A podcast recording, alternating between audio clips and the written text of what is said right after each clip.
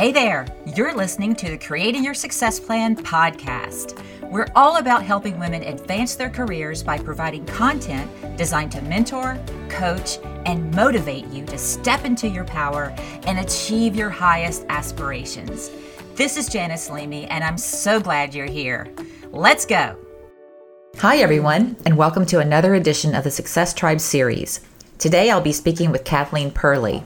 Now, Kathleen was featured in Creating Your Success Plan, where she gave insights on the first section and added her own guidance and tips to the second section. I'm thrilled to be talking with Kathleen today. She's one of my absolute favorite people, and I'm looking forward to what she'll share. So, to start, please share an introduction of yourself and where you are in your career as a successful business owner, Kathleen. Yeah, absolutely. So I am the founder of Decode Digital. We're a digital advertising agency in Houston. Um, and in my career right now, I'm I'm at um, I guess more of a manager leadership position um, when I have about 35 employees. And so now it's really interesting because it's you know not only managing my own team but helping other managers manage their teams and kind of guiding them on, on how to kind of really develop their leadership skill set. Right. That's a whole different layer, right? Yes, it is. It's a, it's a balance, you know, of, you know, trying to let people really explore what their leadership style looks like, and sometimes it's hard because it might not be how I would do it, um, and so oftentimes it's really hard to kind of give them, you know, enough rope to do it the way that their leadership style dictates, but also kind of some parameters to ensure that certain things are being done and that the entire team is able to grow and develop as well. Right. Yeah. It's amazing to me how many really good top performers you have on your team. And I know that if you ever make one of those not so great hiring decisions, you correct it pretty quickly. That's something I admire about you. Yeah, hiring is probably the hardest part of my job. And I think it's, you know, a crapshoot most of the time. And, um, you know, and I think, you know, I'm just very fortunate we've had some really good talent. And I think, you know, you just got to know that sometimes you're not going to make the right hire and you just got to correct that as quickly as possible for you know company culture and, and clients really kind of feel the, the pain of it yeah and where you're at with clients that you have to serve that's even more important because you know the client doesn't have to stay with you right right absolutely yes Okay, I think it would be interesting to hear about some of the challenges you faced early in your career. I know you originally thought about going in a different direction, right? And I'm sure there are a lot of women who have those same struggles as well. Yeah, I think, you know, one of the interesting things, and um, I've had the opportunity to speak to a lot of young leaders and, and um, young scholars, and I've been asked, you know, and oftentimes when they ask me questions about, you know, how did you get to where you are today, you know, oftentimes it's really by chance or by accident. Um, you know, I initially thought I was going to go to law school. Um, actually ended up getting swine flu and, and, and had to um, postpone my my LSAT, and so ended up having to find an interim solution until I could kind of sit for the bar. Um, I mean, sit for the LSAT. Um, and so ended up working overseas for about a year, um, doing some research in linguistics, and thought maybe this is the right path, and I'd be a professor. Um, I moved home um, and actually had like a six month window between when my PhD program would start um, and when I got home. And my mom who I lived with at the time because mm-hmm. I had to move back in, she mandated that if I lived under her roof, I had to have a job and that she didn't really care what it was, but I had to have one. Um, and was able to, through a network of friends and family, um, got a job at a car dealership um, doing digital advertising. Um, and I had no clue, no background, um, but I figured it'd be a six month stint. And what's the worst that could happen is I'd get fired, um, but wasn't gonna, you know, need the job for long. And and actually really fell in love with it. Um, and it's through that experience that I really got to identify like what really makes me tick. And I think it's the creative problem solving that digital marketing and advertising allows.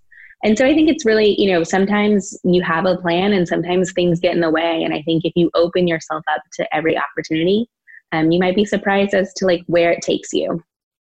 Yeah, I would agree with that. You know, it's interesting because I talk with women about creating their success plans based on a 10 year period of time, and some of them are really intimidated about thinking that far ahead. So, with some of them, I just advise perhaps think about five years instead, or even go for 10 years and realize that things can and probably will change along that path and that's okay.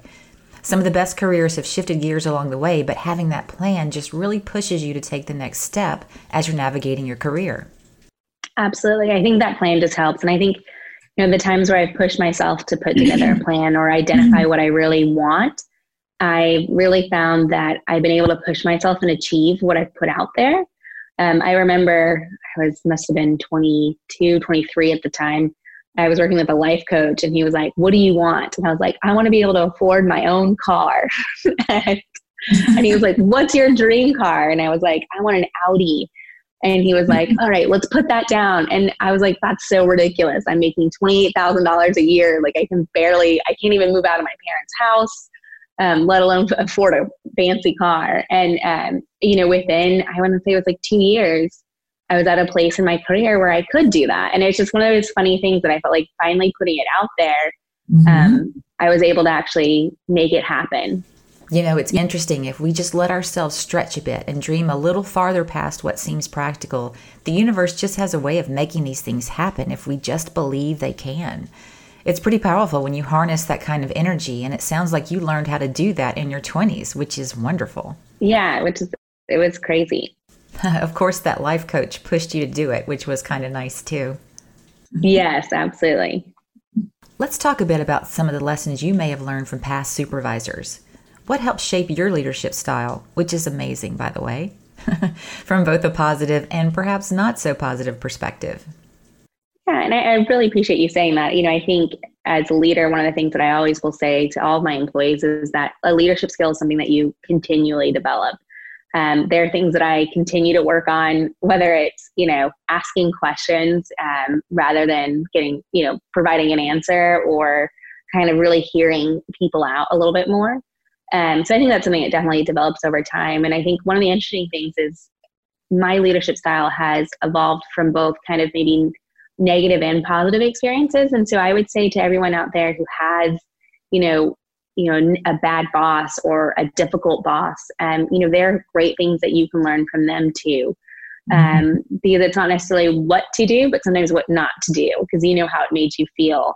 Um, and I think also sometimes um, hindsight's 2020. So there are some things that I look back on um, with some previous bosses, and now having a team of 35 employees, I now understand a little bit more as kind of the direction that that came from. Mm-hmm. Um, and so I think that was really helpful. And I think if you always remember, um, you know, at the end of the day, for a lot of people, especially when you're an owner of a company, this isn't their baby. While it might be your baby, it isn't their baby. Mm-hmm. Um, and so understanding that and setting expectations realistically based on that, I think is so important because you don't want to set anybody up to fail from that perspective. Um, and you always have to remember that they have a life outside of work. And so, kind of keeping that in mind because you want to have happy and healthy people um, working with you. And then I think the other, yeah, and I think the other thing from a leadership standpoint um, that I've really grown a lot of skills from is Gavin Marks, who's my number two at the agency. And, and we worked together previously at another place. And um, he was my peer and he really taught me a lot. And I will say that he is probably one of the best managers and leaders I've seen. Um, and it, it, comes out in every kind of exit interview that we've ever done or performance review. Mm-hmm. Um, and so I think, you know, not only does your boss have an opportunity or your manager or supervisor to kind of really help you learn some of those leadership skills, but also look to your peers. And there are a lot of people who do it very well and, and kind of ask them questions. And you know, I'll have conversations with Gavin and say, you know, like, hey, I feel like I'm having a hard time like cutting through on this. And then I don't feel like I'm being heard or I don't know if I'm taking the right approach. Um, and I'll actually ask him to kind of listen in to a couple of those conversations and provide me some feedback. Yeah, it's great to have a partner like that. Gavin's exceptional. It is. It's really amazing. Yeah, definitely not a given. You know, one thing I would advise women to do if they have the right kind of relationship with their supervisor is to ask questions about the way they handle things. If you think you might have handled a situation a little bit differently, you might ask her why she did what she did. One example that comes to mind from my own career is an instance where I had to address someone pretty aggressively about something that hadn't gotten done, and I, I did it around some of her peers. And then one of the managers that worked with me at that time came up to me later and said, You know, you really shouldn't have done that that way. You shouldn't have done that in front of her peers. So that really gave me the opportunity to explain that that was the fourth time I'd asked the person to do that specific thing, and now it was past the deadline. And while that wasn't something I necessarily wanted to do, I felt like I had to really make my point. So there may be things your supervisor does that you wouldn't, or understanding why can help you learn and grow you know, can also help your supervisor reflect and, and maybe improve as well. As a matter of fact, I thought about that instance a few times after that manager had talked to me about it. Um, still feel like I did the right thing. If I had to do it all over again, might I do it a little differently? Perhaps, but certainly take into perspective what how that might have made others feel in that situation.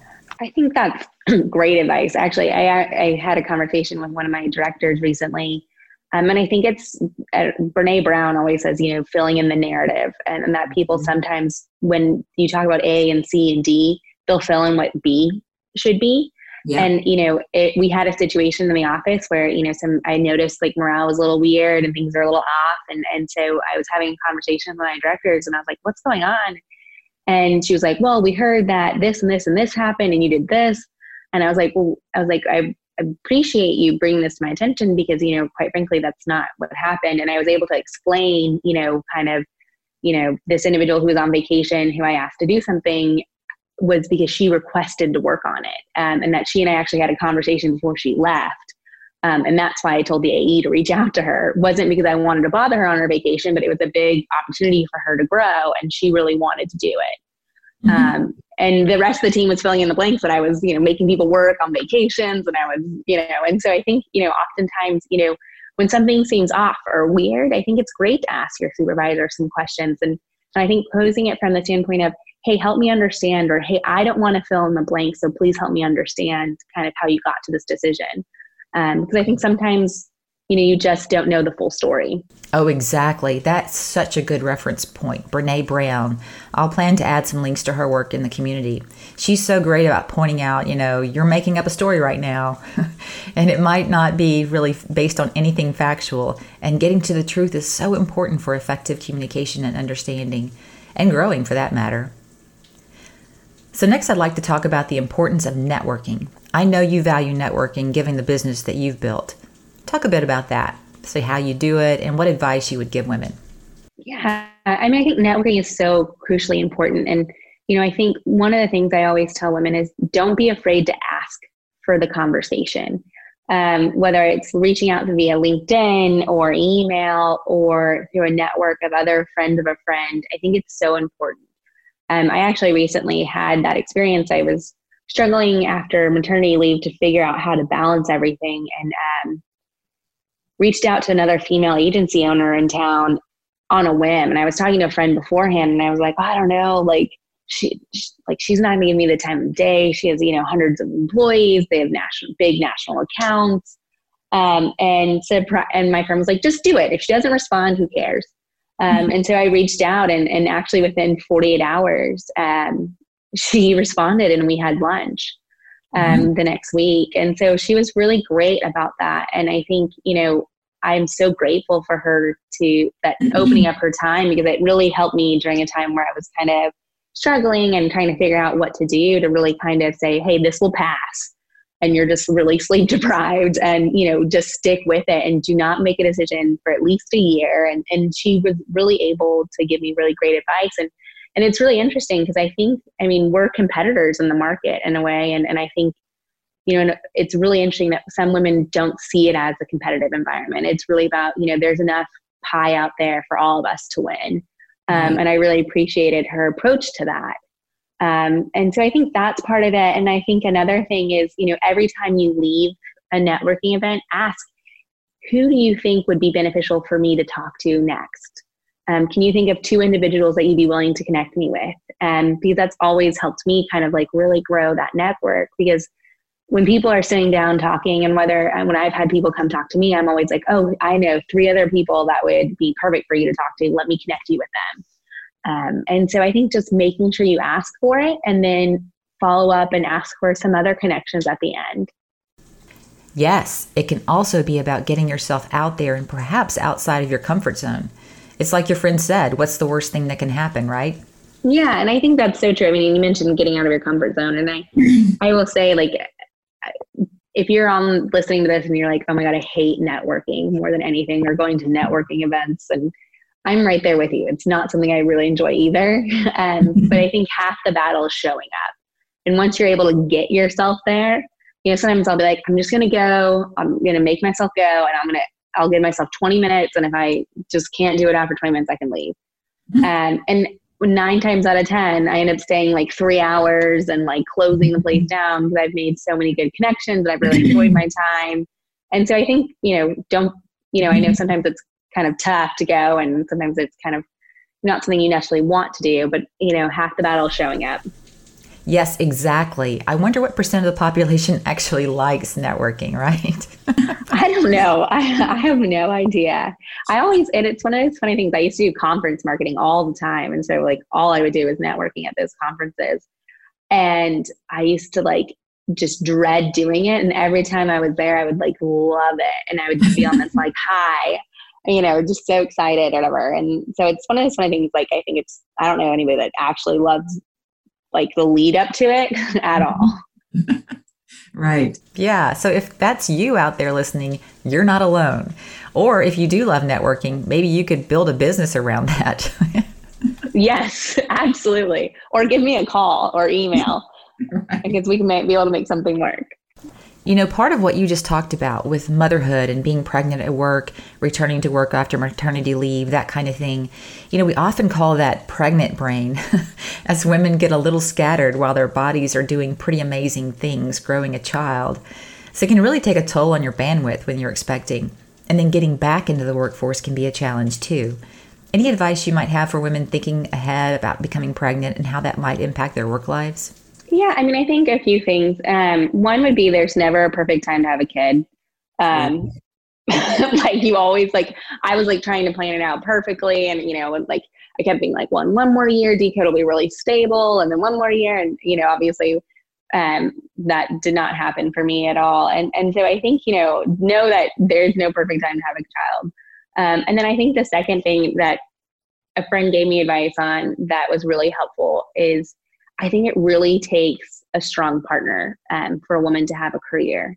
Um, and whether that partner is a nanny, your husband, um, a grand, like a grandparent that lives locally, I think it's really important to have that strong relationship. And you know, one of the things my husband and I did before we got pregnant was had a real conversation about what does that look like, um, and kind of setting some of those expectations ahead of time. And, you know, my husband initially was like, well, we can do daycare and things will work perfectly. And, you know, as we're both business owners, I said, what happens if we both have a big business meeting and the kid's sick?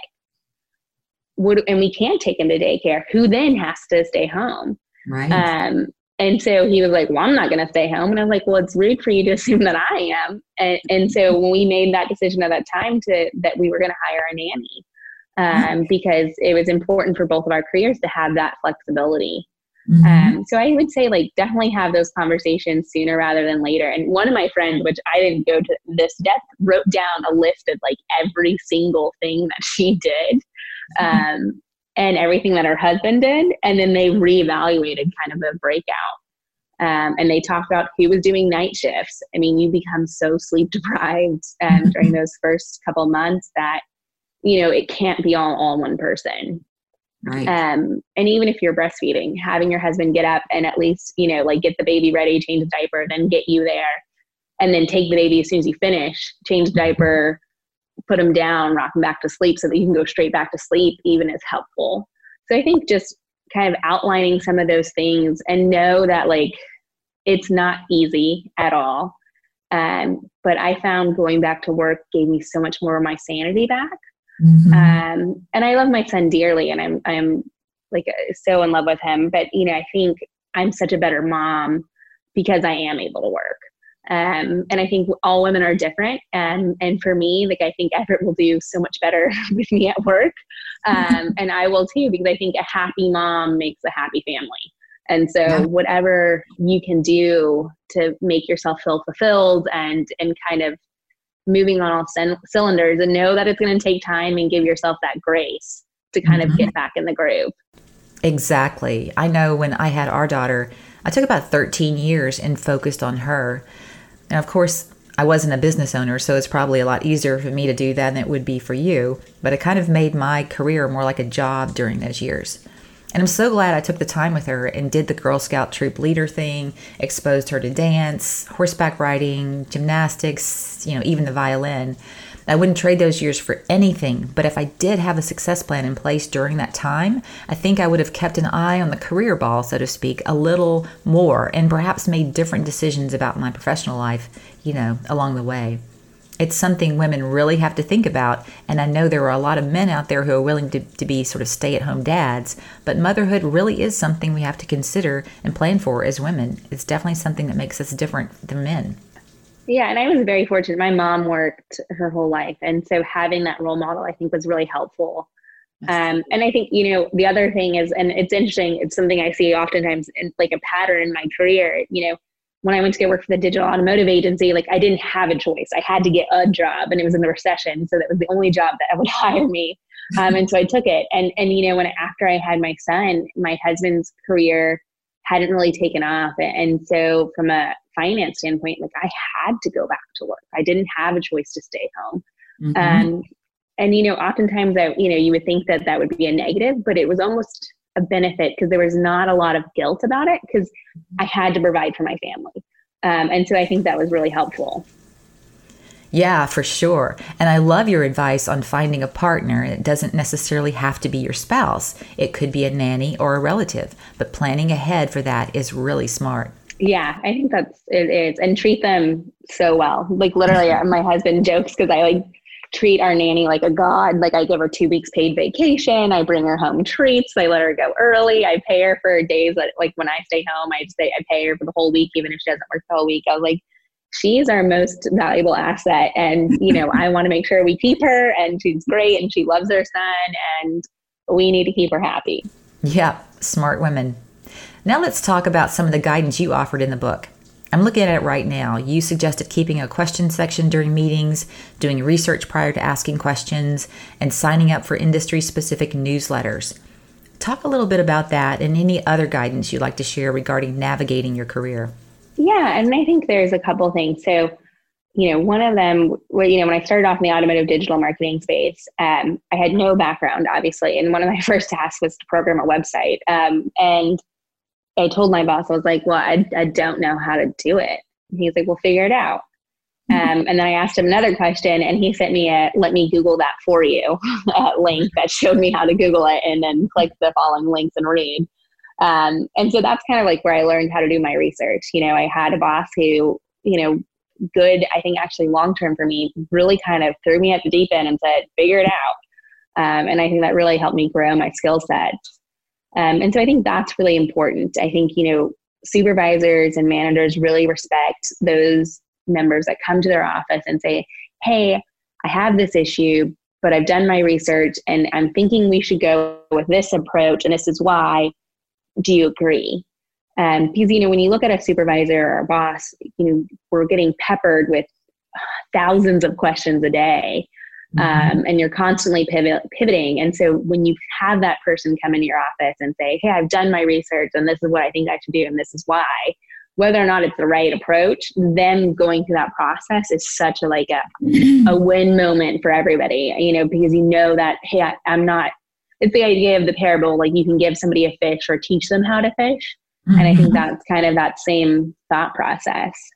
And then I think the second thing is, you know, that note section and I'll give an example. So when I was, I transitioned from automotive and I started my own agency. I was doing a lot of work in healthcare and, actually with you, Janice. And I would sit in these meetings and these acronyms would be thrown around all the time about, you know, the ED or the T, the TAVR or the GERD or, you know, and there were things that I didn't know, but I, you know, and I didn't necessarily want to ask the question. And so literally every single meeting I had a, I draw a column down my sheet of paper and I would have a note section or question section and I'd write down all the acronyms or things that were discussed and I had no idea what they meant. Um, and then I would go home after the meeting and then really kind of look into it and kind of Google around and stuff. And then I would always add, you know, like what does ED mean as it pertains to healthcare? And then I learned, oh, emergency department. Mm-hmm. Um, and things of that nature. And, and then if I couldn't figure it out, I at least had a shortened list to come back and say like, hey, when we last talked, you mentioned there was this acronym that was thrown out, and um, I tried to do some research on it, but uh, couldn't figure out what it meant. Um, and so I think that was really helpful because you know you don't necessarily want to ask a bunch of questions in a meeting. Mm-hmm. Um, I think it's important to ask the right questions in meetings. Mm-hmm. Um, but oftentimes just jotting down on one side of your paper, like here are all my notes of what's happening, and then here are the things that I'm like, I have no idea what that means. I need to look into that. I need to look into that. I think is so important. Yep. That's really great advice. It can be really annoying for someone to constantly interrupt a meeting and ask, What's that? What does that mean? You know, it actually points out how much you don't know, which is not really what you want to do in certain settings, right? so it's important to, to gain that knowledge, but perhaps maybe not in the middle of a meeting.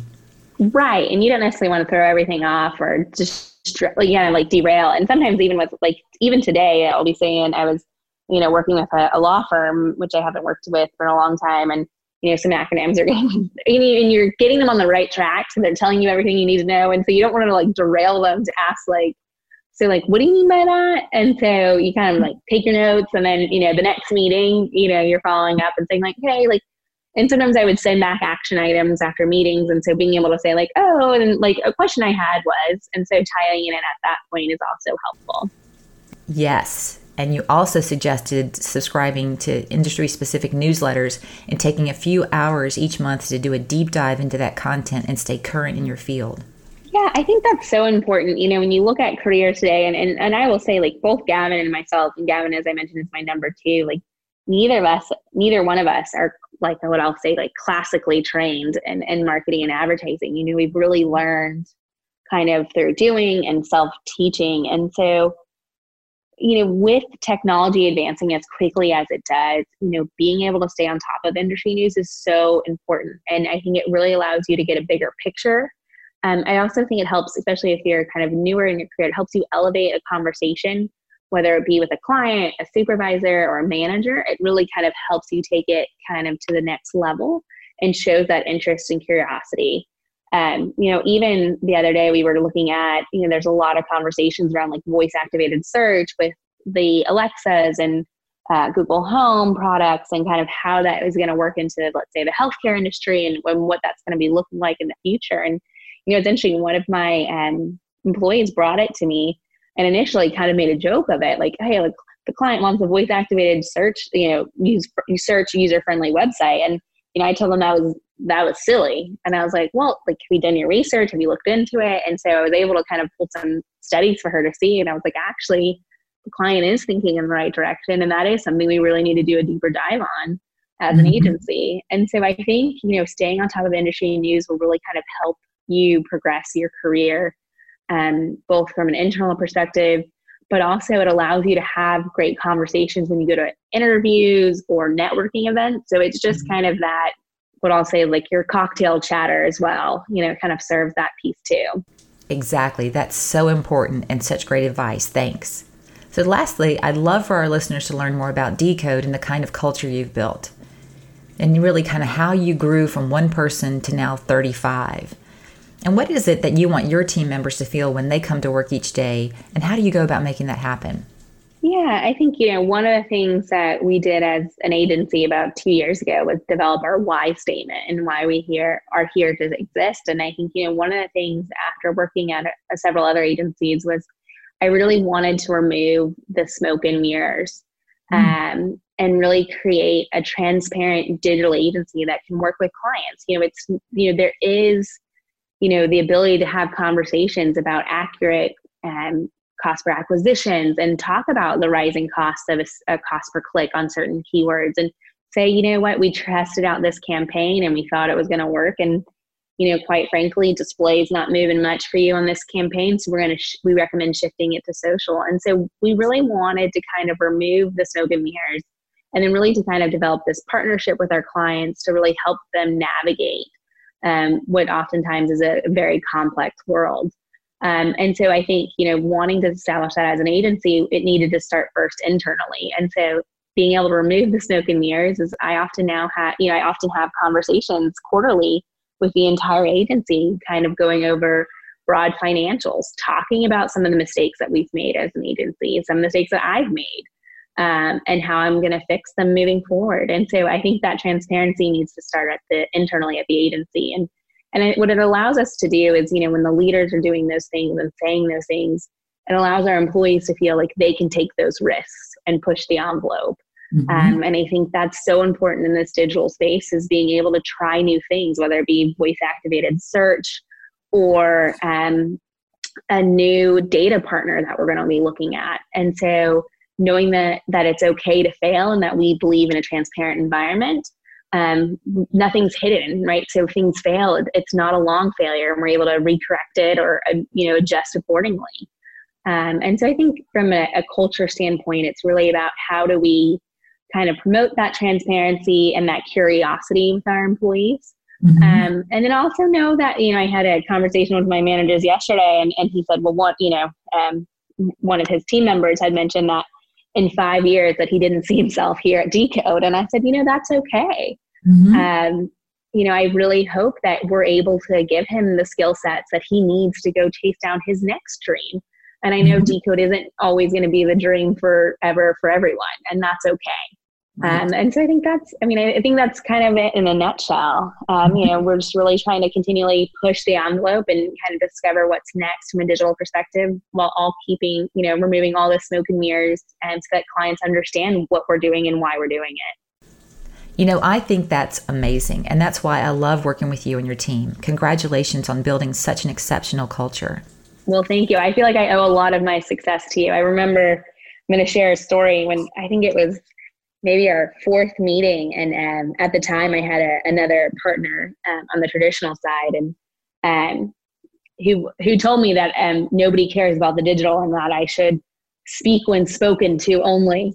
Um, and and you at one point turned to me and said i want your opinion. I want your expertise. Um, and you asked me to speak up and i'm so grateful for that and it really has shaped me because it is it is it was daunting you know at the time i think i was like 24 um, and you know meeting with uh, you know a vp of marketing is, is you know a little intimidating and, and i was very worried i would say the wrong things and, and so I, i'm really grateful for that Oh, absolutely. I remember those days too. Everything was focused on the traditional side of marketing, and I kept thinking, well, what about digital? anyway, I'm glad we stuck together all these years. I know, I know. I, am so excited to see this new endeavor for you, and and and really excited about it because I think there's so many women that will benefit for it.